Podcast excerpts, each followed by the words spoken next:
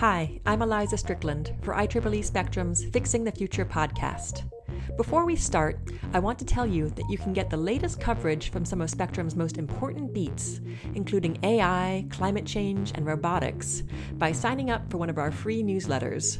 Just go to spectrum.ieee.org slash newsletters to subscribe.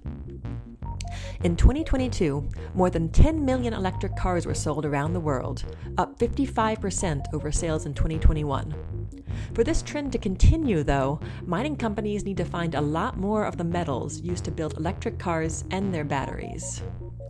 Today I'm talking with Josh Goldman. He's the co founder and president of KoBold Metals, an AI powered mineral exploration company working to discover the materials for electric vehicle batteries. Josh, thanks so much for joining me on Fixing the Future. Pleasure to be here, Eliza. Thank you. So let's first talk about what minerals and metals we're discussing here. Um, what metals do we need for electric vehicle batteries, and how much do we need of them? So there's a whole suite of different metals that we need, and they each play different roles in the renewable energy system. For a battery that you want to pick up and move around, like you want to put in an electric vehicle, lithium ion batteries are by far the winning technology and will remain there for a long time. And to make a lithium ion battery, you need lithium ions. We need a great deal of lithium, of course. For the, the cathode of the battery, um, we we need a layered metal oxide. That's the that's performance cathode structure.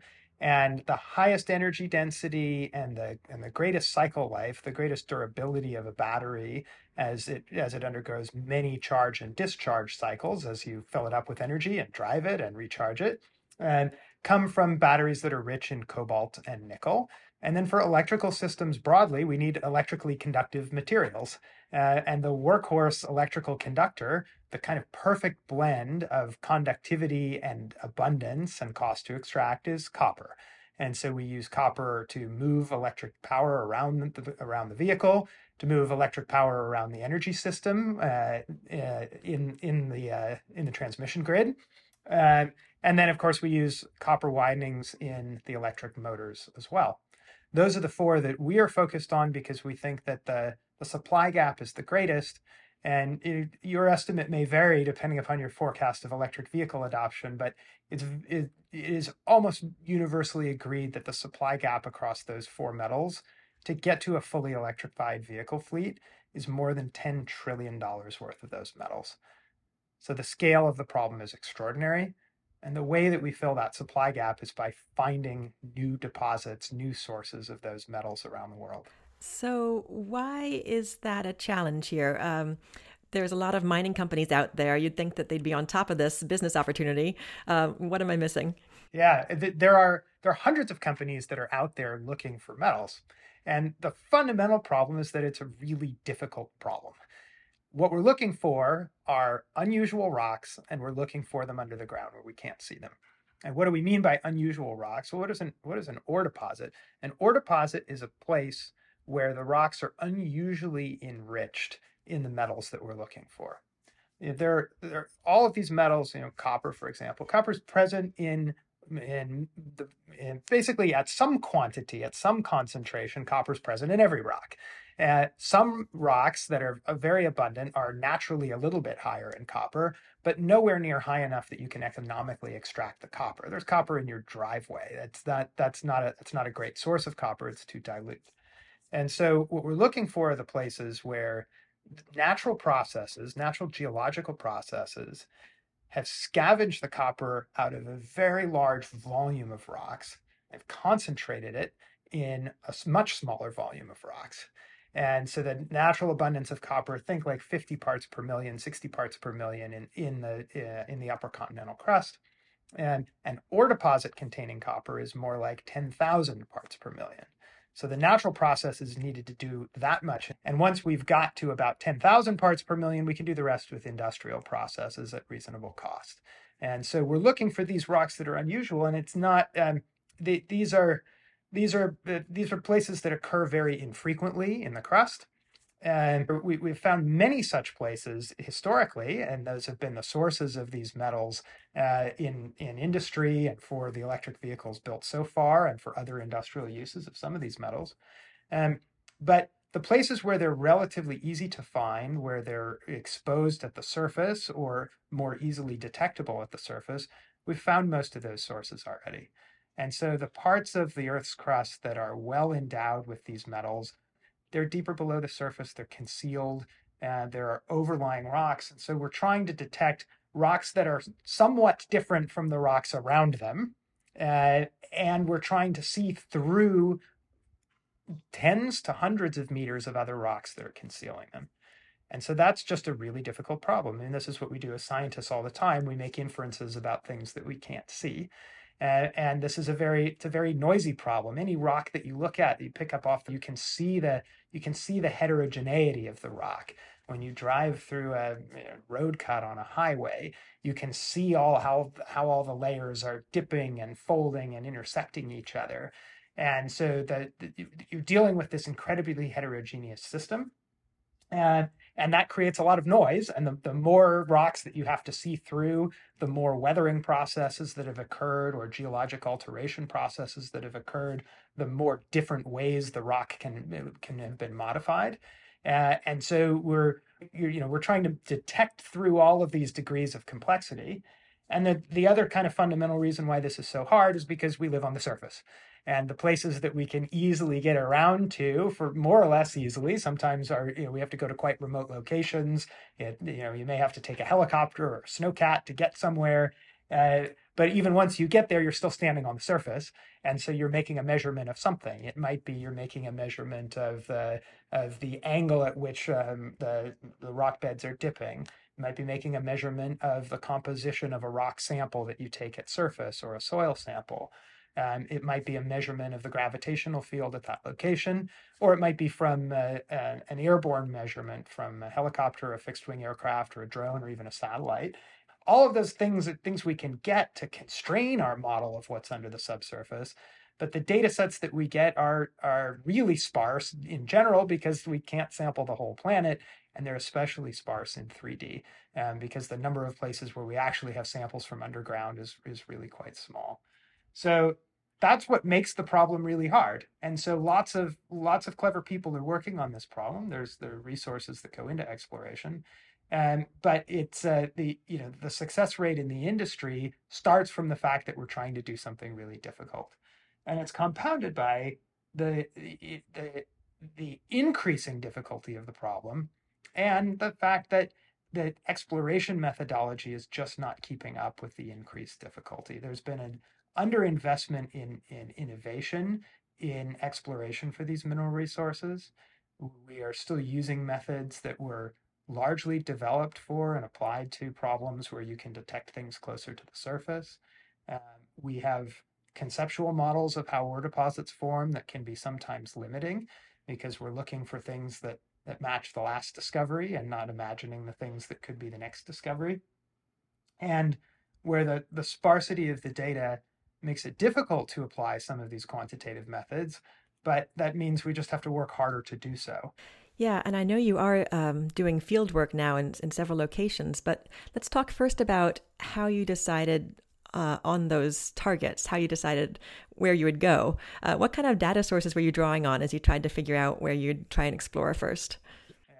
So there's it's it's a surprise to many to learn that there's actually a great deal of geoscience information in the public domain most of the information ever collected about the Earth's crust actually is accessible. It's just not accessible in any sort of compact format. Uh, there, it, it's widely fragmented. You know, tens and hundreds of thousands of geological maps, different geochemical and geophysical surveys, and you can find these things in in databases that are kept by the different states and provinces, both of data that was collected by at public expense, of geologists with a geological survey going out and making maps and taking samples of the, the chemistry of the sediments at the bottom of lakes and so on. And then also of data sets of historic exploration activities that have been conducted by other companies. In some jurisdictions, when you go do work, you have to write a detailed technical report and provide the data, and that data becomes public. And this is this is really good policy because most discoveries are made on ground that many different companies have held. And it's what's important is that when one company runs out of steam and they've exhausted their ideas, that the next company who picks up the ground picks up where the last one left off and uses all the same information and all the learnings rather than just collecting the same data all over again. So we actually know a great deal and we know it at very different length scales and it's patchy as, as we talked about. And so we're starting from a combination of uh, a kind of deep geological understanding and large length scale data sets that allow us to make models to augment our geological understanding. We're not starting with a, you know, a completely blank slate about the world. You know, the fact that these ore deposits are so unusual means they only occur where certain processes were happening. And we know enough about the large scale structure of the Earth's crust to know that what are some of the broad regions where we either know those process, some of those processes were occurring, or where they might be occurring, and we can hypothesize that we can find evidence of that. And so there's a kind of initial filtering both on on uh, sort of largest length scale geologic prospectivity, um, and also by where we think we can do business effectively. Uh, it has to be a place where you know you can access it. There's enough infra- infrastructure to be able to work, and where there's a good rule of law and where we can operate a, a, a, business to the highest ethical standards, which is really important to us in everything that we do. We have to we have to know that given that we are never going to engage in corrupt activity, we have to be able to be able to do work and we have to be able to retain interests that we acquire you know we want if when we put a lot of capital to work we have to you know we have to plausibly be able to earn a return on that and that means being able to sort of be there for the uh, you know still be in the project when when it is realized um, excellent. So let's talk about a real example here. Can you tell me what's been going on in Quebec for the past few summers? I'd be delighted to. So in Quebec, we're exploring in a province uh, called the Cape Smith Belt in the far north of Quebec in, in Nunavik. And this is an area where, in particular, we're looking for a, a type of deposit called a magmatic sulfide. And magmatic sulfides typically are rich in nickel, often have cobalt and copper, and sometimes some platinum group elements in them as well and we are we have a very large uh, large area of claims there, more than 250,000 acres. So it's a vast expanse in a really difficult location to get to. Uh, it is uh, it's, a, it's a long heli- it's more than an hour's helicopter ride from the nearest airport to get to the places where we're working. Uh, to get to get gear in there um, requires uh, requires putting it on a boat in September for the following summer. Uh, and we even at times to get uh, to get our camp supplied this summer, we had we had some tractors on skids pulling sleds across the tundra in the wintertime so that the uh, the camp was well supplied rather than doing a you know a heavy lift operation to get things in. So this is a very remote part of the world, uh, and it's you know there's a lot of rock exposure, and it's a it's a district that has actually a lot a lot of nickel that we know about, but there's a, a very large expanses of this district that have seen much much less exploration. And so we're using a whole suite of different technologies to guide our exploration decisions. We have a team on the ground who are walking and observing the rocks at the surface and going to places where we have predicted there are interesting rocks that are exposed at surface where we might be able to see either evidence of the right kind of rocks, the right kind of mineralizing processes, or the mineralization itself in particular. We want to see the nickel and the copper ore minerals there in, uh, in exposure at the surface. And they're going to places that, that we predict, and they're also going to places where models uh, predict a high, or, where the model has a, a is struggling to make a prediction, and there's a very high degree of uncertainty. And we had we've conducted several generations of airborne surveys um, to collect property to collect information about the conductivity and the and the magnetic properties of the rocks in the subsurface. And then we're using those and and other pieces of information like satellite imagery to um, to make decisions about where there are are very specific regions, what we call a target, where there's evidence of all of the right mineralizing processes and a specific thesis about something that could be there in the subsurface. And then we're drilling holes in order to see what's see what's down there uh, and test our hypotheses and constrain our models in 3D at that at that kind of length scale. And the way that we're guiding those models in particular is based on all that kind of larger scale information. And then we're doing much more localized exploration around those as well. One of the one of the great features about this type of deposit is that it it often has a contrast in the conductivity of the rocks in the deposit from the rocks that surround it. And so we can be looking for those anomalies using electromagnetic methods to probe the conductivity of the subsurface. So one of the things we'll do is we'll we'll lay a, a loop on the ground and pulse it and listen for the echoes from the uh, from the, the conductive materials in the subsurface. And then when we drill a hole, we'll also stick a probe down the hole and pulse that loop on the surface and use the detector in different uh, different places down the hole to be able to directly probe the, the volumes there as well. So we have a suite of technologies that we call um, stochastic inversions that don't just build one estimate of the subsurface. They don't build our sort of best understanding of the volume that we're probing with these electromagnetic surveys. They build a whole ensemble of different possibilities that are all consistent with the data. There are many, many configurations of rocks in the subsurface that are equally consistent with the data. And what we need to do instead of kind of coming up with our best one based on what we think the geology is, we need to come up with many of those possibilities and we need to understand the whole range of different possibilities we need to understand the probability distribution of the things that matter like what is the conductivity of this anomaly and how deep is it and how large is it and what direction is it dipping and we use that to make a decision about how to most effectively test all those possibilities with sequence of holes or, or another after that and so we're not only are we deploying this technology, but we're deploying it in very short cycles. When uh, um, you know when a hole finishes, we'll run the, the the the probe in the hole and pulse the loop on the surface and collect these electromagnetic measurements, and then we need to turn around and do something with that information on in a very short period of time the rig is sitting there, it's waiting to be redeployed. The geologist is, is, standing there on the rig trying to decide what to do. And the data scientist is kind of furiously trying to get some information out of this data that has just been collected and delivered. And this is this is a kind of unprecedented cycle time and speed here. Uh, it is typical to have some, you know, to collect data in a much larger batch. It's typical to have some time to think about it and process it. It's also typical for these these um, these types of inversions where you get you know you get some data on the geophysical response and you use it to predict the physical properties of the rock. It's typical for those things to take a really long time. You're trying to do a large 3D finite element model. It's this is a hard problem, and it's very computationally expensive. And we're trying we're not just trying to do, but actually doing is turning these things around in you know hours to a day. It's like we get the data, and then data scientists using the, the the system that our that our technology team and software engineers have built is producing a, this whole probability distribution of possible subsurfaces. And they're doing it with you know it takes this is it's not a fully automated process. It requires scientific context and scientific judgment to get this right.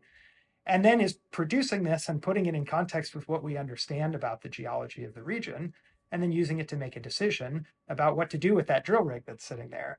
Does it drill another hole at a different angle from the same surface location? Do we need to move the rig a couple of hundred meters that way and drill back the opposite direction because now we have a better constraint on which direction the, the beds are dipping? Um, or do we need to move it entirely? And we've learned what there is to learn here, and there's there's that's sort of good enough for now. And if there's something really good, well, it, it's not impossible that it's there. It's just very unlikely, and it doesn't compete anymore with the whole inventory of other targets that we've got. And so it's and what's amazing is that the, this is working. It's like it's actually working really well. We're turning these decisions around in this really short period of time, and the results that we're getting from it are incredibly encouraging. Okay, and so what so you mentioned that you are finding the ores that you were hoping to find in Quebec.